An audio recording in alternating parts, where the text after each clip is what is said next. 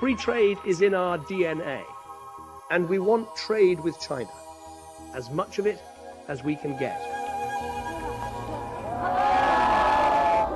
From a golden era of economic relations with China. Now let's be clear, the so-called golden era is over, along with the naive idea that trade would automatically lead to social and political reform. To the era of economic fear and even loathing towards the world's second largest economy. The threat of China cannot be seen primarily as an economic one, because to do so is to fail to recognise that they are trying to undermine our security and our sovereignty. The golden era culminated in a state visit for the Chinese leader in twenty fifteen. And remember the original post-Brexit global Britain vision. That hoped for more trade with China, more investment from China, and also a new trade deal with the United States. But since then, from China, we've had broken promises to Hong Kong, hostility towards Taiwan, internal repression. And from the U S, we've had what some have called a new Cold War with China and a policy of friendshoring industrial supply chains. That leaves the global Britain vision looking pretty precarious, to say the least. So is the U K in danger of being stranded between two continents in terms of its economic policy, between China and the U S? Two continents which seem to be moving inexorably further apart.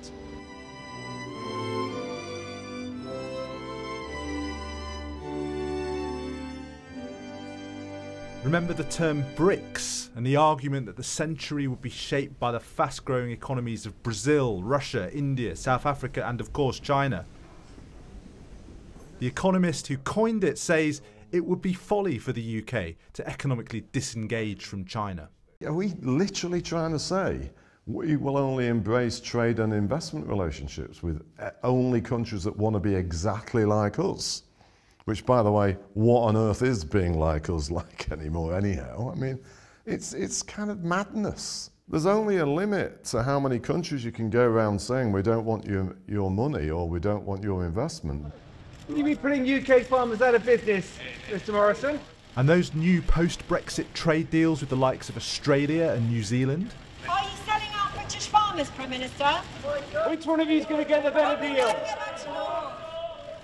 They just won't compensate arithmetically for disengaging from China.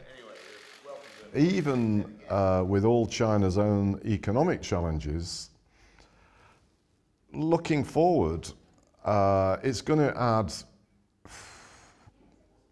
way more to annual G D P changes for the world than anywhere in the ex-British colonies, with the possible exception of India.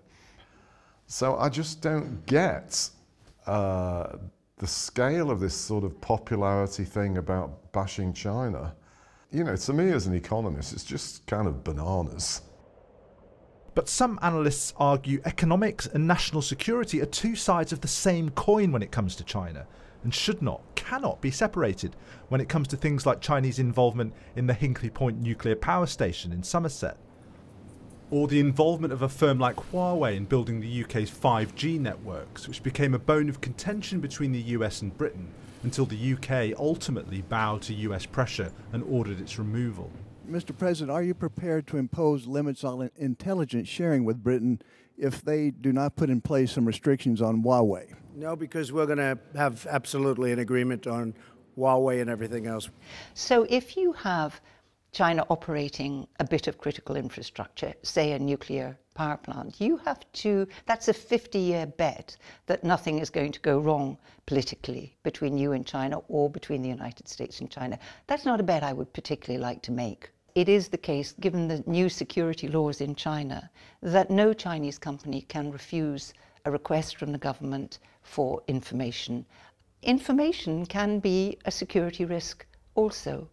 So, frankly, I would, when we're looking at a public sector contract, not always go for the cheapest, because it might be the cheapest for the wrong reasons.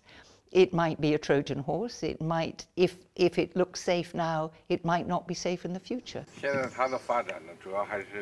But could the U K chart a third way, refusing to pick sides? Emmanuel Macron has urged the European Union not to be a follower, in a U S economic Cold War on Beijing. But can Britain, with its ingrained transatlanticism, its special relationship, realistically resist U S economic pressure? I think the Biden administration expects basically everybody to totally follow their line, some combination of we'll bully you and we're right and therefore you'll fall in line. I think they're going to be mildly uh, disappointed or surprised when it turns out that even the U K, even Japan, of course, Germany and France, even Australia, are not going to toe the U S line. I think if the U K aligns with others and the others in the U S uh, stand up to the U S in a clear way, a somewhat coordinated way, it'll be better for all, and it'll be less likely for the U S to bully or retaliate. And could there perhaps be unexpected economic benefits for the U K if it gets this balance right? I think the U K has a lot more to gain from separating itself from the U S to a certain degree. Stick with the U S on national security, but don't go into the excesses of economic warfare.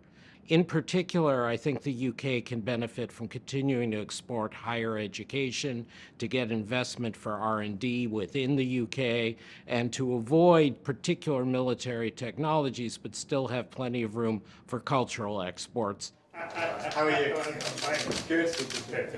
Good to see you. Yeah, very good to see you. Very good to see you. Some say non-alignment would actually be the only economically sensible course for post-Brexit Britain to chart, just as India, for instance, remained non-aligned between the U S and the Soviet Union during the original Cold War. Lots of countries will try to benefit from the U S China uh, economic Uh, uh, disengagement to a certain extent, and if the U K only sides with one party, I'm not sure it's the smartest thing to do.